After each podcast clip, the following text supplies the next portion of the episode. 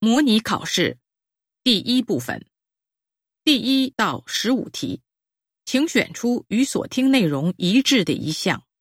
现在开始第一题。一，新华社记者了解到，太湖市新体育中心将于下月一日在旅游经济开发新区投入建设，这是一个设施完备齐全的公共体育场馆。将成为太湖市综合实力和体育发展水平的标志。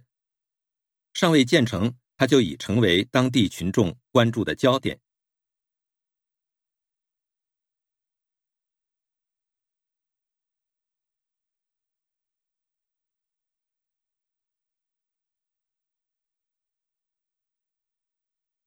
二，将柠檬冰和你喜欢的饮料倒在一起搅一搅。二者一融合，就变成一款十分爽口的自制冷饮，简单吧？而且口感很好。逐渐变小的冰块会进到嘴里，和柠檬冰一道慢慢融化。剩下十分，喝它一杯，真是凉爽无比啊！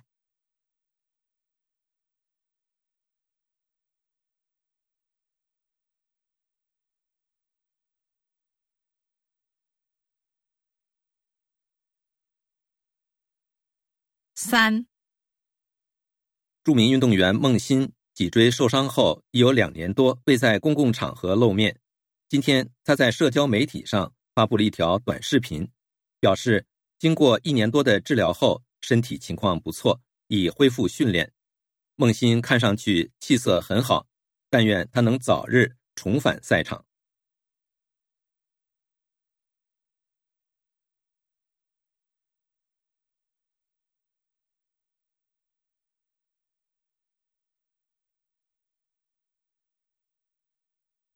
四，昨天下雪，一个年轻人给一位整天背着废品在地铁站附近来来去去的老人几百块钱，让他回家休息。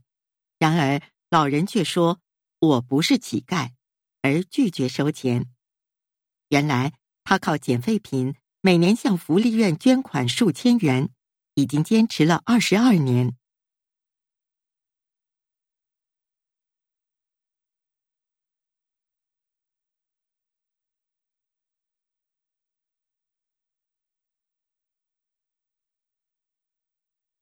五，近日，丰台野生动物园对一名在景区内擅自下车而遭狮子围困的游客进行了救援。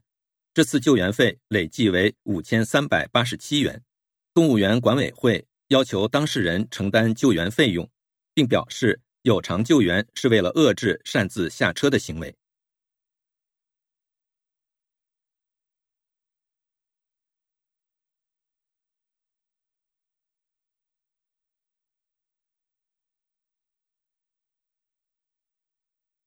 六，人生就是一趟开往坟墓的列车，路途上会有很多风景，很难有人可以自始至终陪你走完。当陪你的人要下车时，那种离别的滋味势必凄凉，但无论怎么不舍，也别忘了心存感激。挥手道别时，记得说一句谢谢。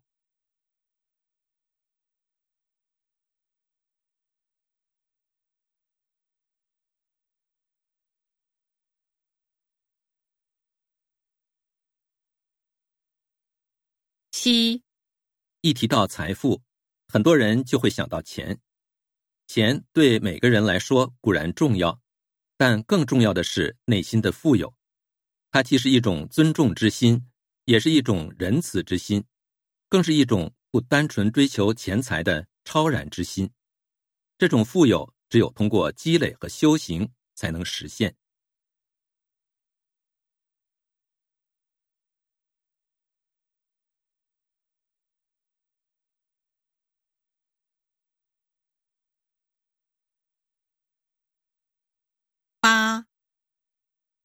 小花这位作家非常擅长描写人性，譬如女性所遭受的歧视，少年法对犯罪未成年人的过保护，以及很多违反法律却符合情理的受害者家属之复仇行为等等。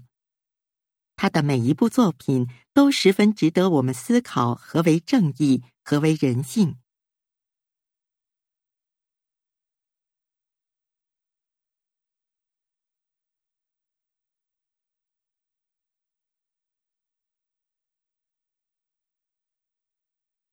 九，近期上海一小区的居民们体验到了智能实惠垃圾回收箱的便捷。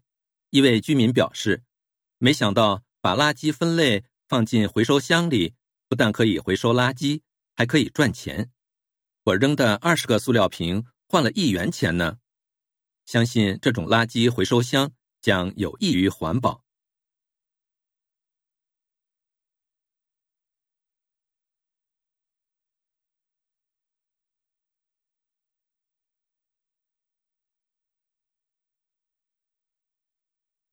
十，今天前 NBA 球星克兰西与中国男子篮球职业联赛 CBA 成功签订天价合同，这意味着克兰西将成为 CBA 最成功的外籍球员。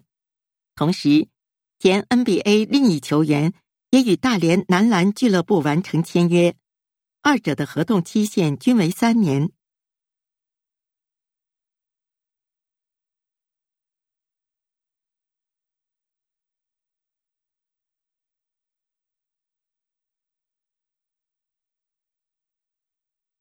十一，在浙江浦江县东南方向，隐藏着一个以悬崖峭壁为自然屏障的古镇三乡。三乡不同于浙江的其他江南小镇，它的主要特色不是精致的小桥流水人家，而是历史留下的沧桑憔悴以及近乎完美的宁静。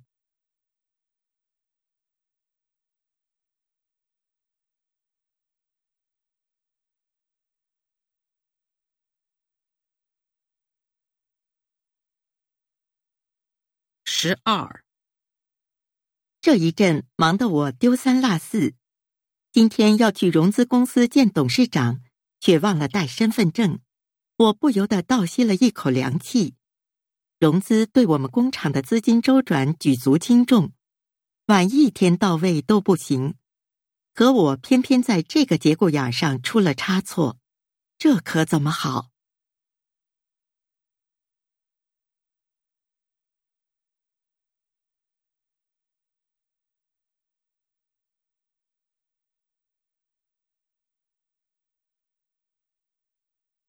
十三，教你一个小窍门：如果你的上级滔滔不绝的说个不停，你完全插不上话，那么你可以让钥匙或笔之类的东西掉到地上，之后一边弯腰去捡，一边开口说话，这样就可以神不知鬼不觉的打断对方，且不会让他感到不愉快。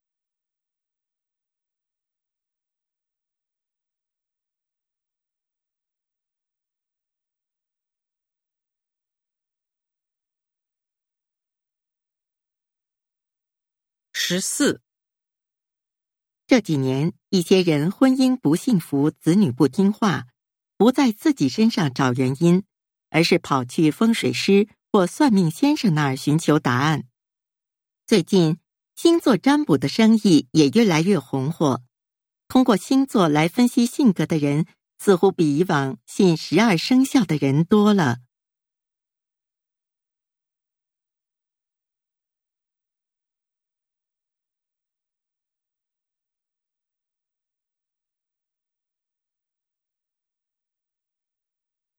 十五，广味蛋面是一种面里加进鸡蛋的细面，但它必须走碱。走碱就是把面条在水里洗一洗，然后放置一段时间，让面条中的碱味和涩味消退。这需要若干小时到一两天的时间。走碱后的面条口感滑爽，颜色漂亮。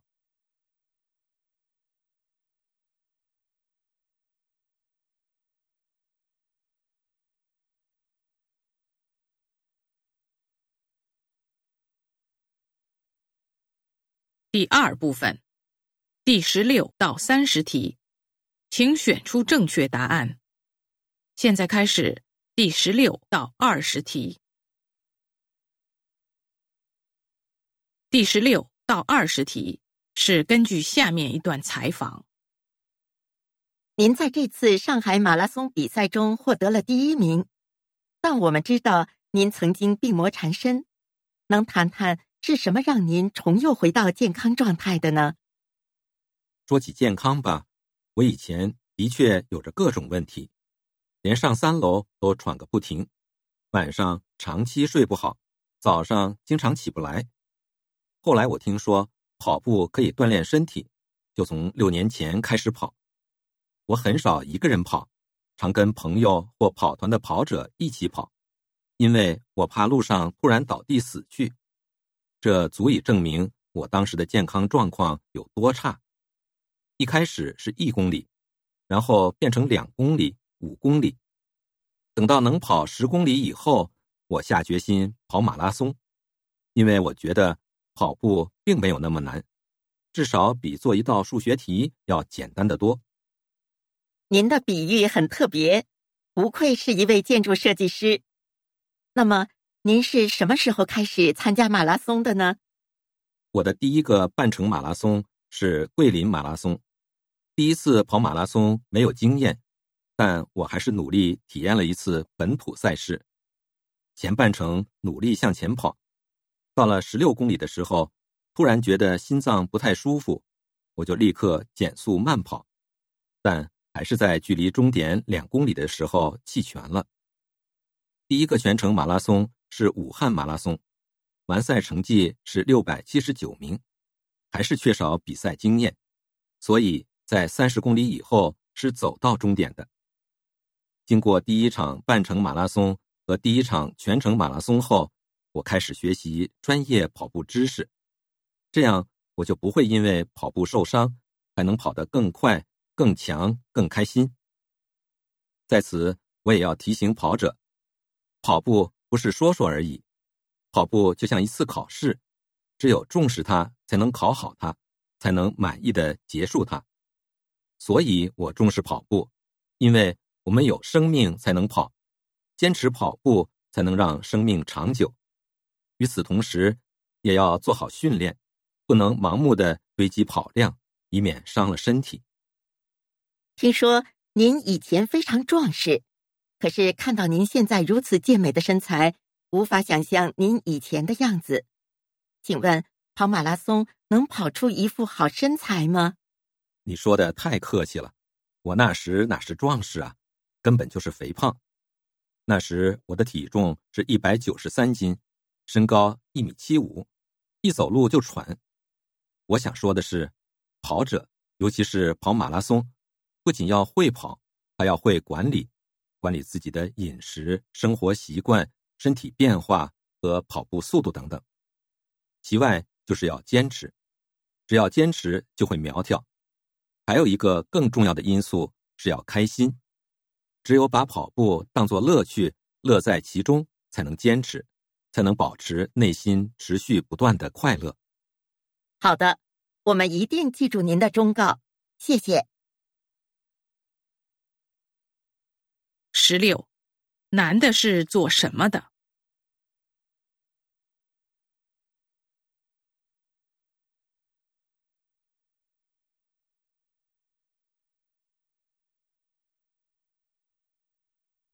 十七，开始跑步前，男的是什么状态？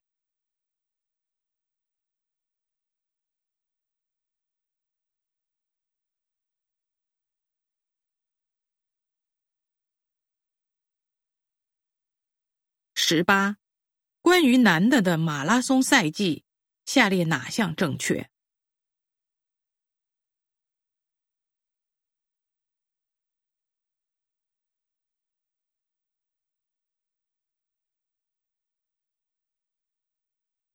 十九，男的提醒跑者什么？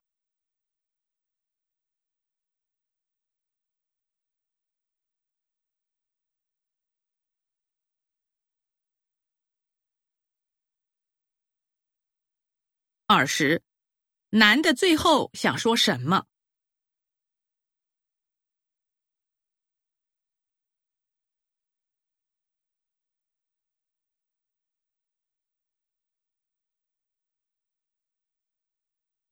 第二十一到二十五题，是根据下面一段采访。作为同行采访你，还真有点难度。我想，凡是见过你的人都有这样一种感觉，那就是你的眼睛很有表情，会说话，给人一种亲切感。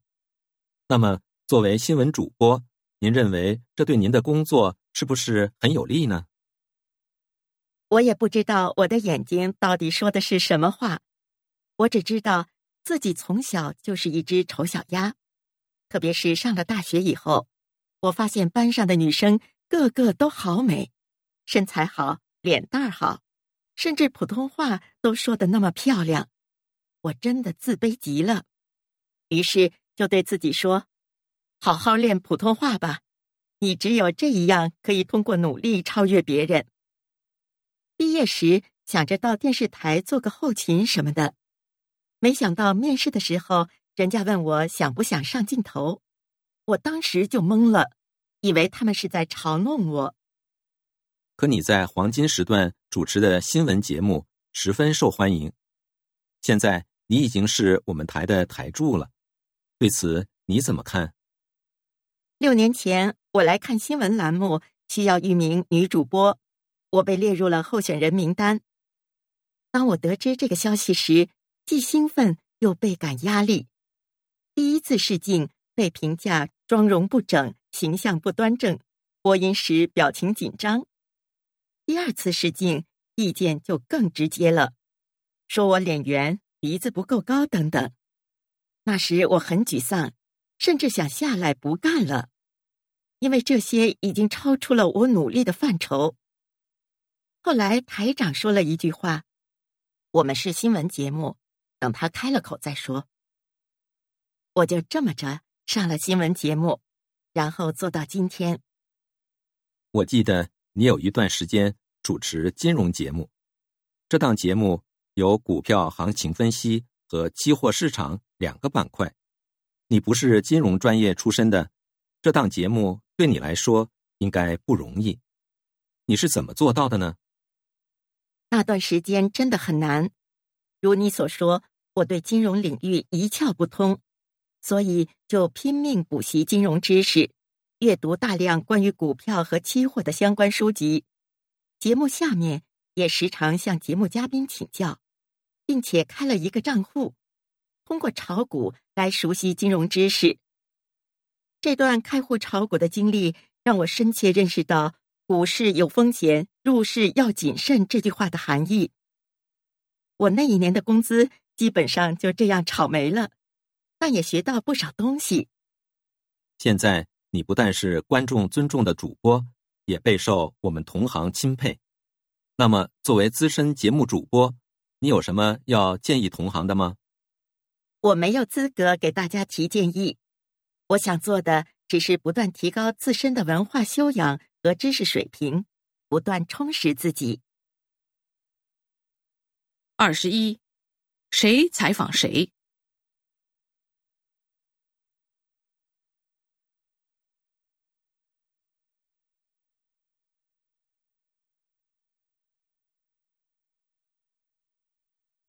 二十二，女的为什么感到自卑？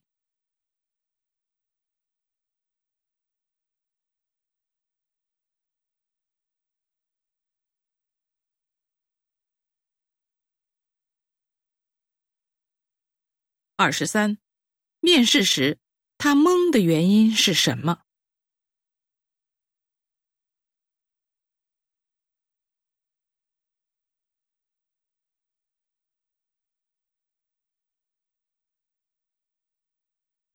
二十四，他试镜后为什么想打退堂鼓？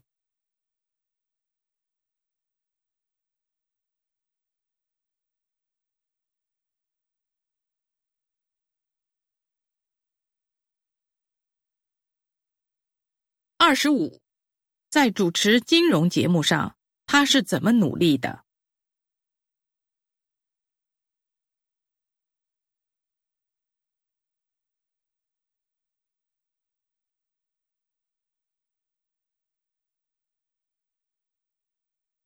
第二十六到三十题是根据下面一段采访。今天是十月二十六日，是环卫工人节。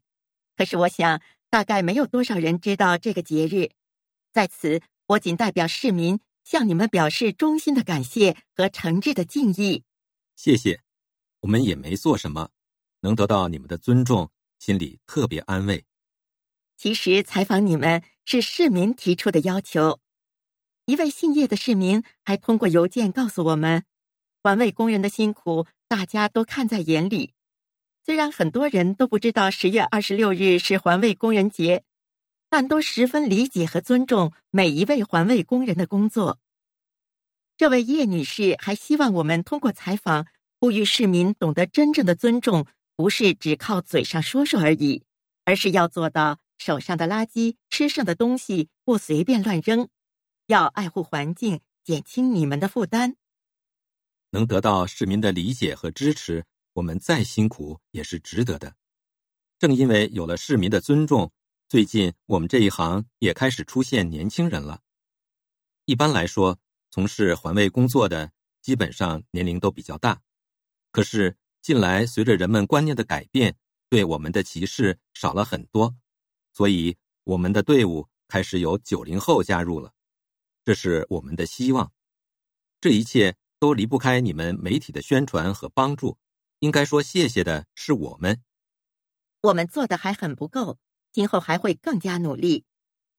今天，我还想请您给大家介绍一下你们的工作。虽然每天都会看到你们不分昼夜的清扫，但真正了解你们具体工作的人并不多。您能谈谈这方面的情况吗？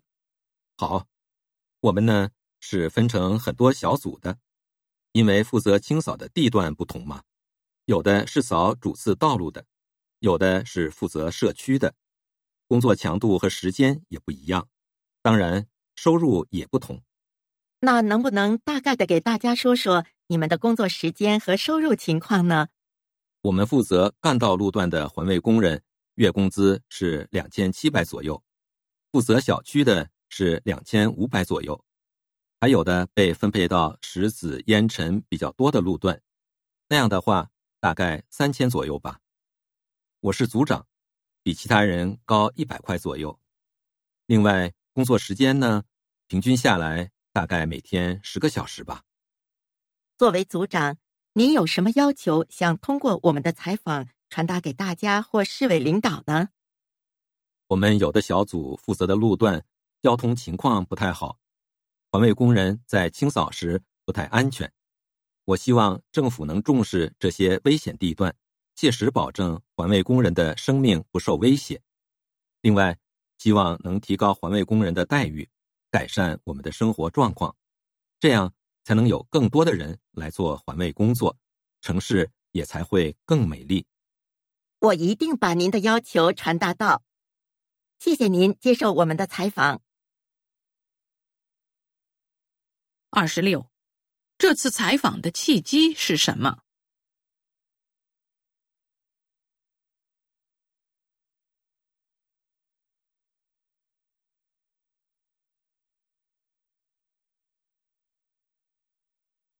二十七，叶女士想要呼吁什么？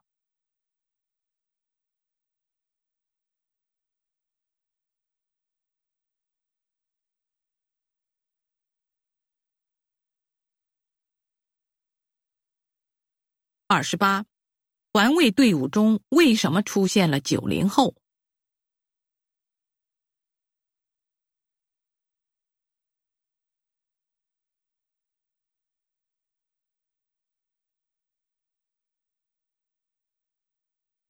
二十九，环卫工作是怎么进行的？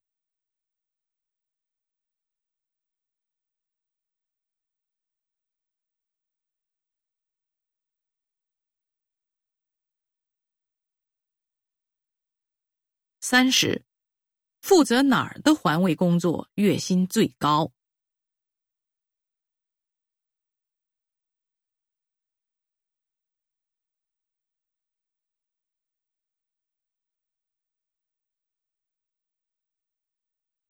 第三部分，第三十一到五十题，请选出正确答案。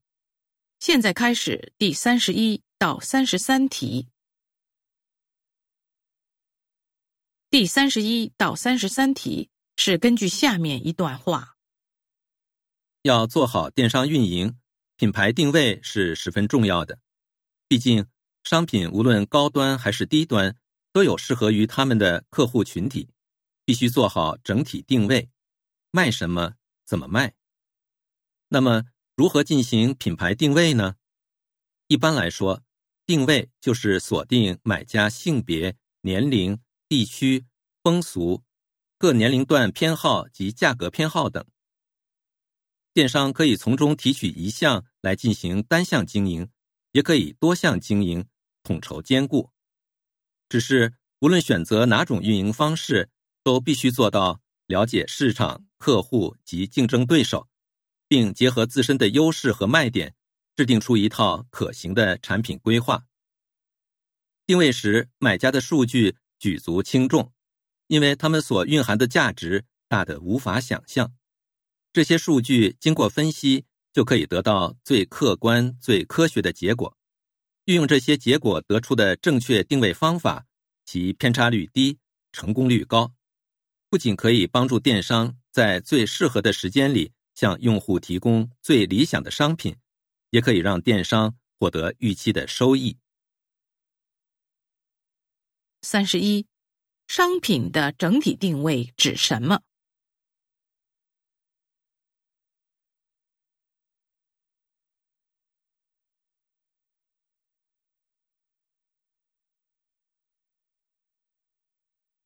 三十二，怎么定位？最科学。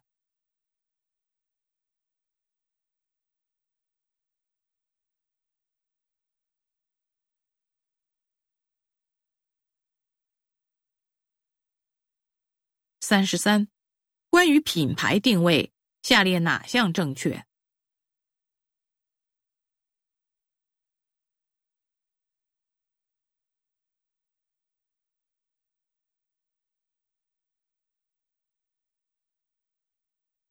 第三十四到三十六题是根据下面一段话：到底什么是成长？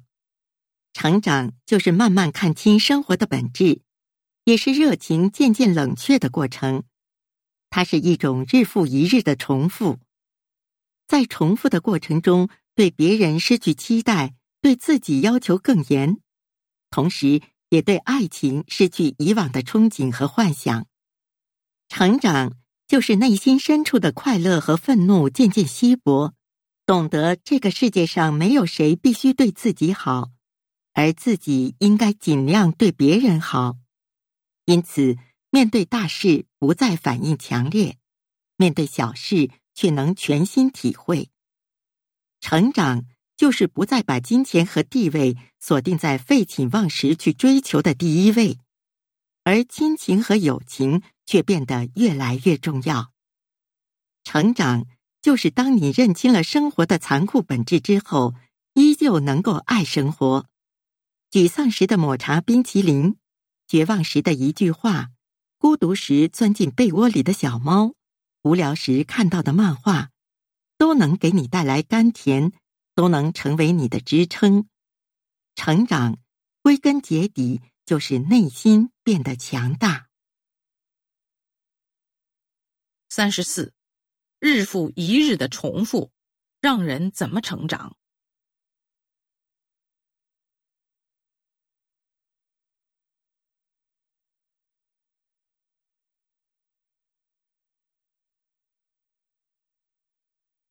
三十五，成长是懂得什么？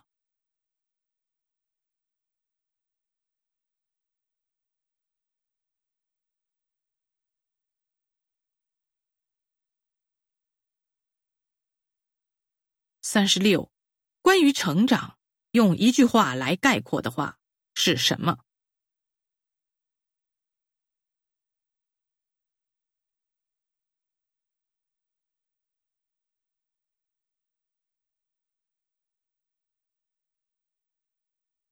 第三十七到三十九题是根据下面一段话。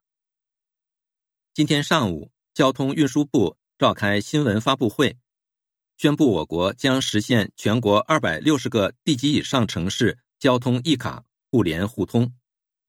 届时，用户持互通卡，可以在包括北京在内的二百六十个城市通刷地铁、公交。一张卡可以刷开二百六十个城市公交和地铁的大门，这在之前是难以想象的，因为单单是信息共享、押金管理、费用清算等，就复杂到让很多地区望而却步。但如今，随着信息化建设的加速，和数据化高速公路逐步贯通，一卡通将真正实现一卡通行百城。这对于常往返于诸多城市的出差一族和热爱去远方旅行的旅拍一族来说，无疑是个好消息。尤其是北京周边城市、长江三角洲、珠江三角洲等城市群，人员相互流动频繁，很多人甚至工作和居住在不同的城市。对于这些人来说，一卡通就更加凸显出它的实用性和必要性。当然，随着手机 NFC 功能，也就是近距离无线通讯技术的普及，这种全国通行的一卡通，今后也很可能会直接绑定在手机上，实现一部手机畅行全国。三十七，交通部发布了什么消息？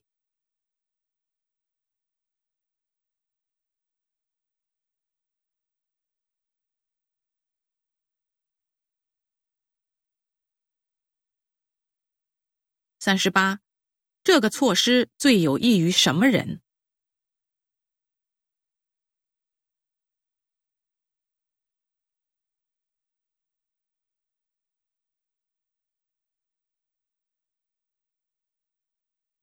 三十九，关于 NFC，可以知道什么？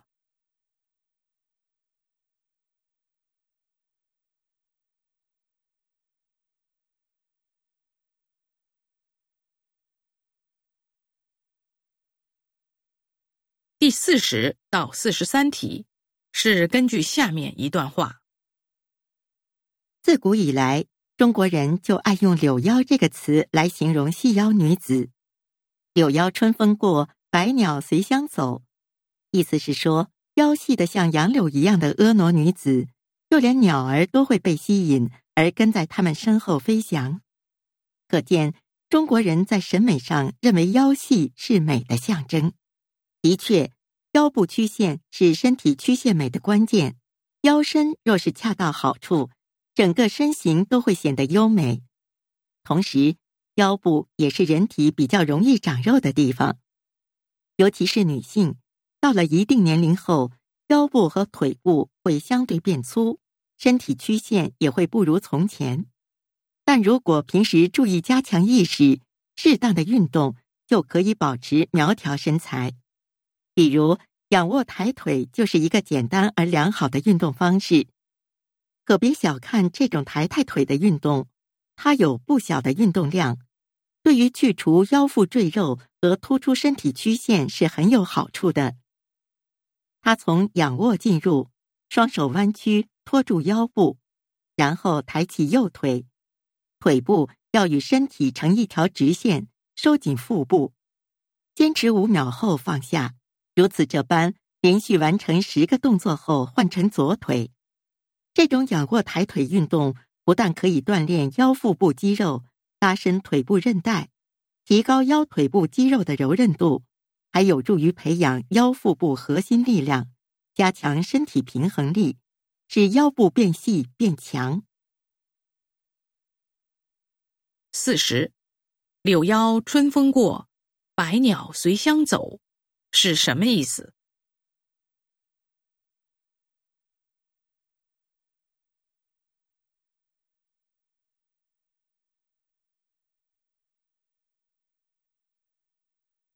四十一，恰到好处的腰身可以突出什么？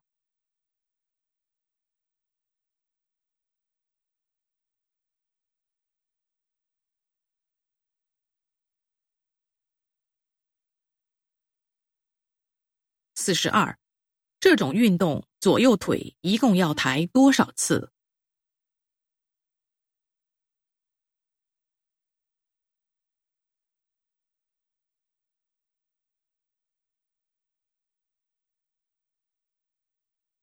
四十三，仰卧抬腿运动的好处是什么？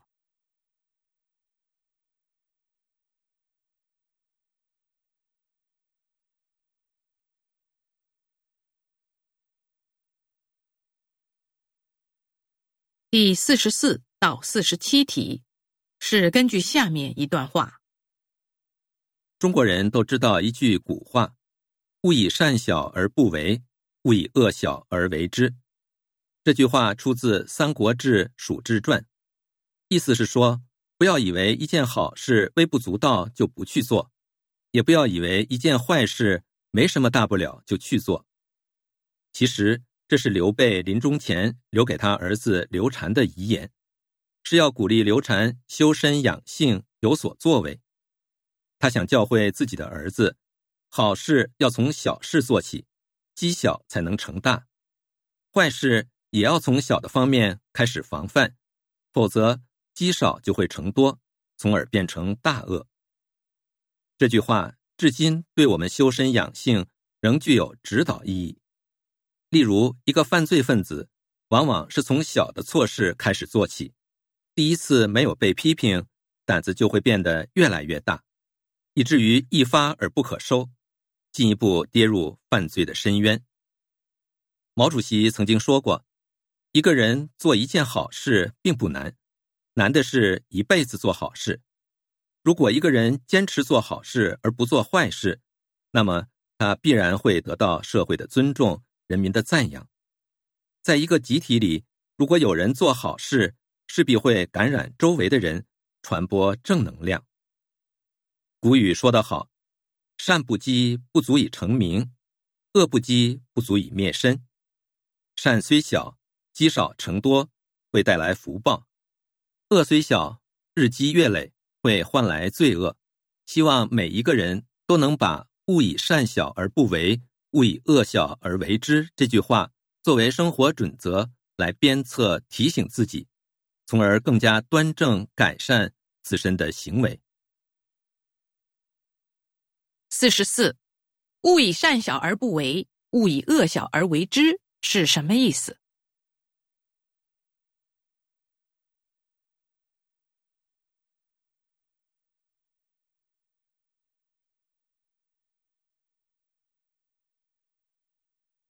四十五，刘备想教会儿子什么？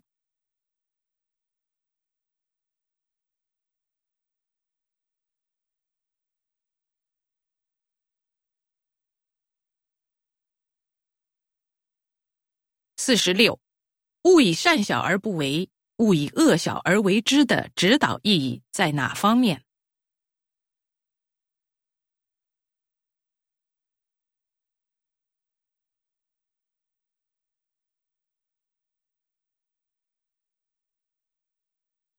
四十七，关于这段话，下列哪项正确？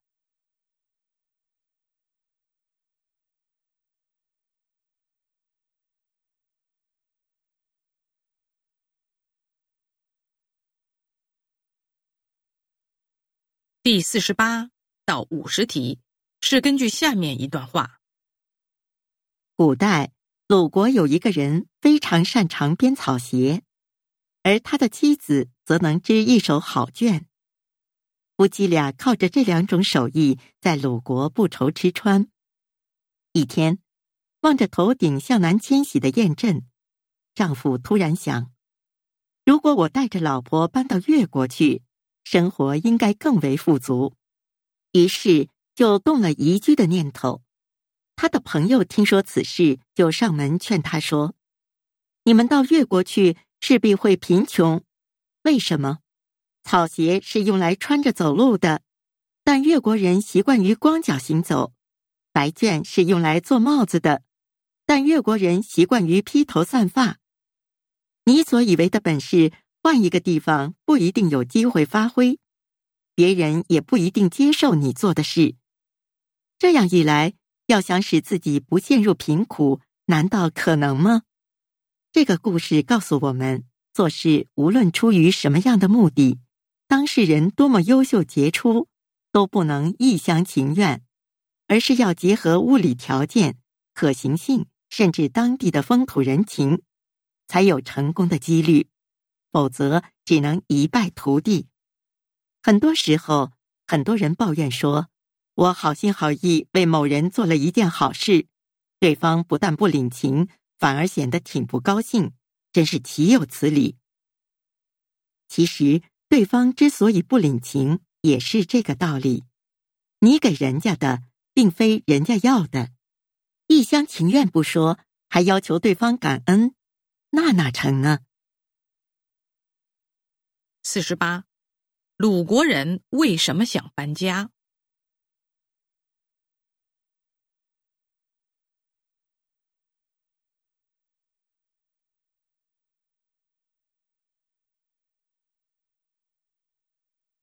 四十九，很多时候好心为什么不得好报？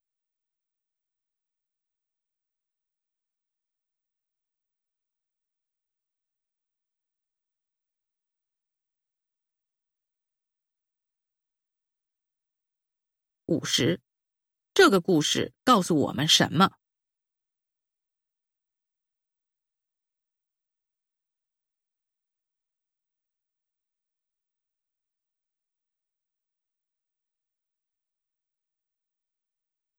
听力考试现在结束。